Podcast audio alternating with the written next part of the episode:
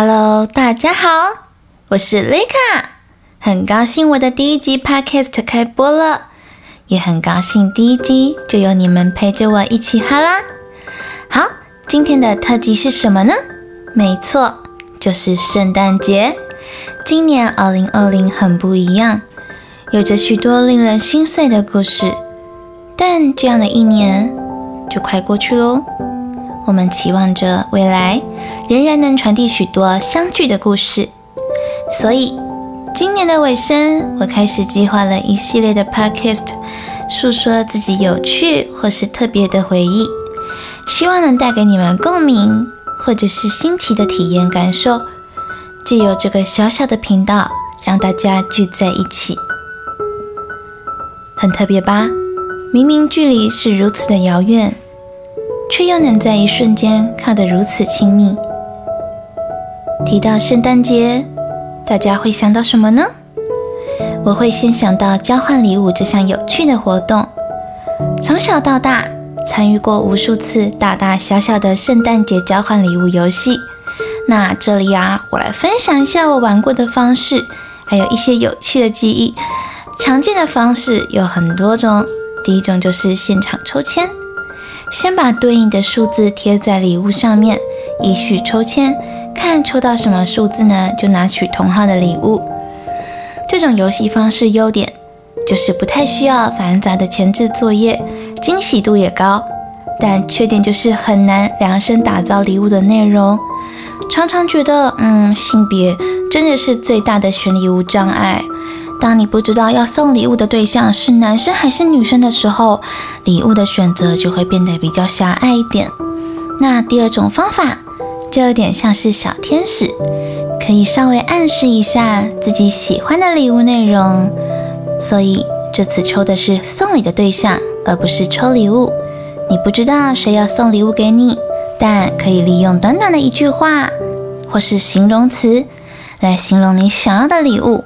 例如说，我想要在冬天的时候会让人感觉到温暖的，或是，嗯，我想要会发出音乐的。借由这些让对方猜测，再来挑选礼物。优点呢，就是比较容易收到自己想要的礼物；缺点就是可能稍微比较不有趣一点嘛？嗯，第三种，恶魔交换礼物法。这呢，就是把自己完全用不到、像废物或觉得恶趣味的东西拿来当做礼物交换。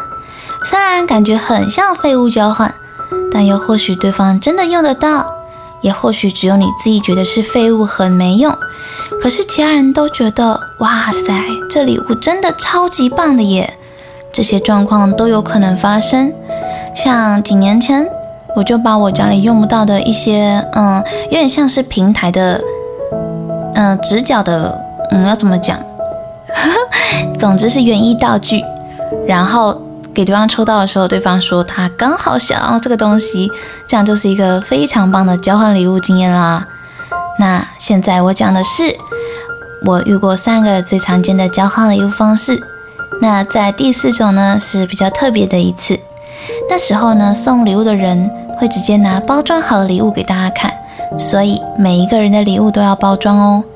每个人的礼物呢有大有小，但不等于大的就是比较贵重，也不等于小的就是比较不好。过程中都不能直接说里面是什么东西，而是形容他要送的礼物。例如说，我可以说，嗯，我的礼物呢是在睡觉的时候特别用得到的。对，那有两种方法可以拿礼物。第一种呢，就是听那些形容词来猜礼物的内容是什么。只要猜中里面的是什么的人呢，他就必须要收下这个礼物。那第二种就是光听这个形容词跟看礼物的样貌，就决定我要收下来，这样也可以。那我那时候蛮特别，就是我拿到的那个礼物啊，呃，送你的那个人呢，是用很多的零食把它粘成背包的形状。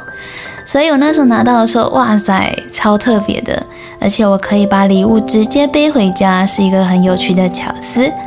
嗯，我目前想到的大概就这些了。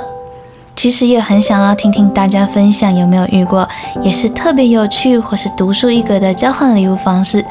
如有的话，欢迎私信我的 IG 雷卡 Cream 告诉我，内容整理之后呢，我会在之后的集数播出哦。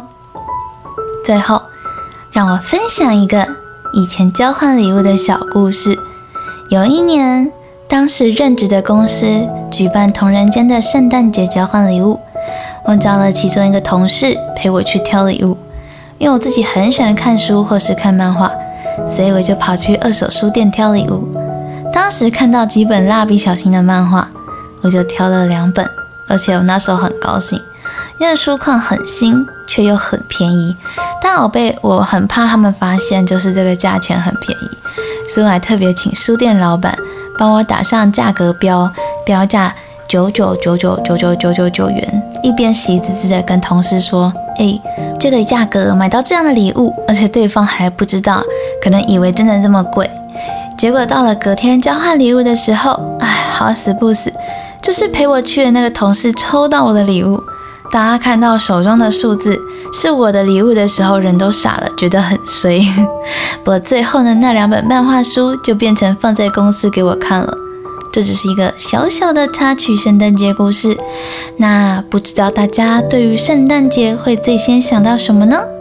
是美好的圣诞大餐，或是与情人独处的浪漫记忆，还是朋友们久违的相聚呢？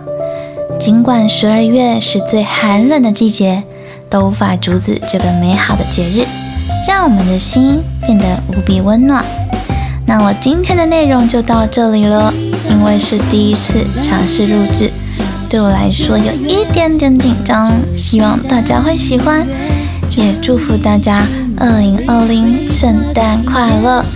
那之后希望大家都可以锁定一下我的 podcast，如果我有在做新的话，我就会陆续在上播哦。感谢，拜拜。